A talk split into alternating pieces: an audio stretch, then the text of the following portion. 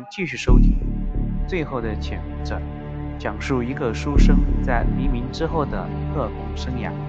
这一节我们接着讲打工党。在上一节我们讲了余生的日常工作呀，管理的非常不错，整个大三党和军队之间尚保持着一种相对和谐的关系。这一节我们来讲第二节，新的妹妹。为了整治军民关系，余生也得罪了不少驻军，他重手出击，严惩了几个扰民的士兵，或者是鞭打，或者是禁闭，还有一个因为强奸民女被公开枪决。一番整治之后，大陈岛的渔民开始对国民党军逐一解除了敌对的情绪，但是驻军却对这个国防部的钦差大臣敢怒不敢言。私底下，余生得了一个人面兽心的称号，这是他第一次得到此类的称号，也不是最后一次。万万没有想到，驻军46师的人开始反击。一天，几个46师全副武装的士兵拖着一个人来余生的专员公署，说是抓到了一个强奸民女的罪犯，请余专员惩处。按照之前的规矩，在军队里强奸民女是要枪毙的，余生也不敢怠慢，让那个罪犯抬起头来，报一下自己的番号和姓名。罪犯不敢抬头，只是把头拼命地低下来。士兵一把拉住他的头发往上提，罪犯疼得嗷的一声。这一下余生认出来了，是老韩世昌。余生扔下手中的笔，让士兵把韩世昌放开，让他自己说。老韩不服气地叫道：“我没犯事，愚昧是自愿的，他喜欢我，你们一帮狗日的看着眼馋就冤枉老子。”事出有因，余生一方面让老韩先待着，另一边让人去找老韩所那个愚昧过来对峙。这个时候，几个士兵就开始起哄了：“余长官，你赏罚不公，看到自己的手下犯事就包庇袒护，混账！”余生一声怒吼：“任何事情都要调查清楚！你们46师被枪毙的那个排长是个什么东西？跑到老百姓家里强奸民女，民愤极大。本专员调查清楚之后，你们46师的长官也认同，然后才执行枪决。韩世昌目前没有调查清楚，如果调查过后他确实犯罪，本专员一样秉公处理。”余生一阵怒吼，几个士兵也就不敢说话了，纷纷的站在边上看热闹。余生看了一眼韩世昌：“先起来吧，一边站着去。”不一会儿，愚昧和一个老汉被公署的人带来了，公署的外面也聚集了不少渔民围观。愚昧一看就是一个水灵的姑娘，两个眼睛大大的，水汪汪，留着一条大辫子，皮肤由于海风和日晒显得红红的。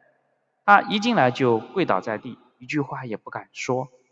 旁边的老汉赶紧也跪下来给余生磕头，余生赶紧前去扶起老汉和愚昧。余生让愚昧和老汉说到底是怎么回事，韩世昌到底有没有欺负愚昧？老汉欲言又似乎有难言之隐。旁边站着的士兵，一个带队的班长冲着老汉说道：“余叔，韩世昌欺负了你闺女，你得给他告状，不要怕。”余叔回头看了一眼那个班长，再看了一眼余生，还是张不开嘴。愚昧也是低着头抹泪不说话。看这情形，余生明白了几分。他喝令韩世昌和几个士兵都不允许走，然后他带着余叔和愚昧到公署后面的办公室，关上门，再让余叔说。余叔终于开口了，原来愚昧是余叔捡来的女孩，没有名字。后来孩子长大了，特别水灵，天天跟着余叔出海打鱼，周围的渔民就管她叫愚昧。而余叔随着愚昧的名字来了，就叫余叔。由于愚昧长得漂亮，有一次被驻军的一个班长看见，这个班长存心不轨，就经常来骚扰愚昧。终于有一次被韩世昌看见了，就撵走了那个班长。后来韩世昌就经常来他们家看望，于叔、于妹都熟悉了。前几天韩世昌喝了酒，结果就趁着于叔不在和于妹好上了。只是这件事情后来被那个班长知道了，他不服气，就带着几个兵把韩世昌堵住，揪到这里来了。听完这些，余生验证了自己的猜测，他问于叔：“那个班长是不是外面刚才说话的那个人？”于叔点头称是。余生又问于妹：“你和韩世昌好，是你自愿的吗？”于妹羞红了脸，只能点点头，松了口气。他带着于叔、于妹回到公署大厅，先是对着所有人宣布了事情的原委，然后痛斥了那个班长的行为，念他没有实质性错误，就不再追究了。这些士兵一听是这样的情况，赶紧散了。围观的渔民一看到底没有人要杀，也没有什么热闹可以看，也散去了。然后余生要求韩世昌尽快和于妹完婚，老大不小，也应该成家了。谁知道韩世昌却不松口，一直支支吾吾的不痛快。余生很是疑惑，这个韩世昌难道也有什么难言之隐？他看到毛中心给自己使眼色，就让韩世昌和于叔父女到这个厢房歇息一下，然后一会儿再过来叫他们。这个时候毛中心凑上来给余生耳语几句话：“老韩在台北有相好。”这倒是不难理解，余生就问毛中心：“那个女的是什么人？”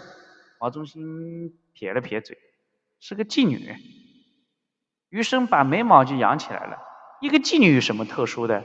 从良了？毛中心摇了摇头：“没有，老韩一走继续接客。”余生就纳闷了，那他还犹豫什么？这个愚昧哪不比那个女人强个100倍？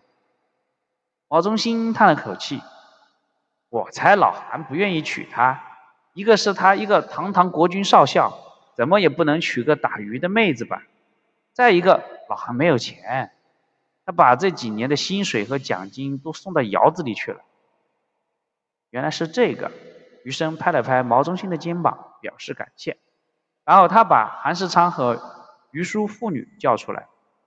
几个人站定，余生首先问于妹：“于妹，你没有兄弟姐妹，只有这一个爹是吧？”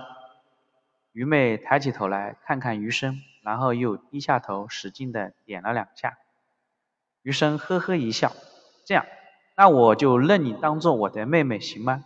你叫于妹，我姓于，咱们本身就是有缘分的。”于妹惊讶的睁大了眼睛，于叔、韩世昌和毛中心也是一脸无法相信的表情。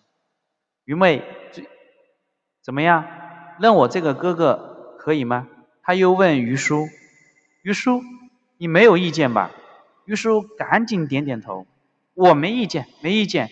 于长官抬举于妹，我们父女俩感激不尽。”于叔又劝于妹：“傻孩子，于长官这样的哥哥修了几辈子才能修来，你还不答应？”于妹羞涩的看着余生，细声细语的叫了一声哥。余生高兴的答应着，旁边的韩世昌一脸的狐疑，不知道余生葫芦里面卖的是什么药。忽然想起来认妹妹了。毛中心倒是猜出了这个余生的用意，他怀着看热闹的心情瞅了一下韩世昌，等着余生把话挑明。余生把韩世昌叫过来：“老韩，我现在把我的义妹许配给你，怎么样？你同意吗？”接着余生又问于妹：“于妹，当哥哥的做主把你许配给韩大哥，你愿意吗？”于妹眼睛摩挲着看着这个余生，又看看韩世昌，点头愿意。韩世昌发现自己被余生逼到了墙角，现在是不行也得行了。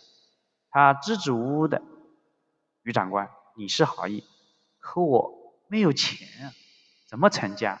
总不能住在公署或者船上吧？”余生打开自己的抽屉，从里面拿出来一沓钱交给于妹：“妹妹，这是哥哥送你的嫁妆，你拿着这些嫁妆和你韩大哥成亲吧。”韩世昌看着厚厚的一沓钱，足足有余生2个月的薪水之多，立刻就明白了。他和于叔、于妹全都跪下来了，谢谢于长官成全。余生赶紧扶起他们，在一阵千恩万谢中送他们走出了大门。余生回到办公室，毛中兴戏谑他：“于长官出手这么大方，嫂子知道吗？嫂子能同意吗？”余生白了一眼毛中兴：“你怎么不说你嫂子多了一个妹妹和一个妹夫呢？”好，这一节我们就讲到这里，谢谢你的收听，接下来的事情接着收听。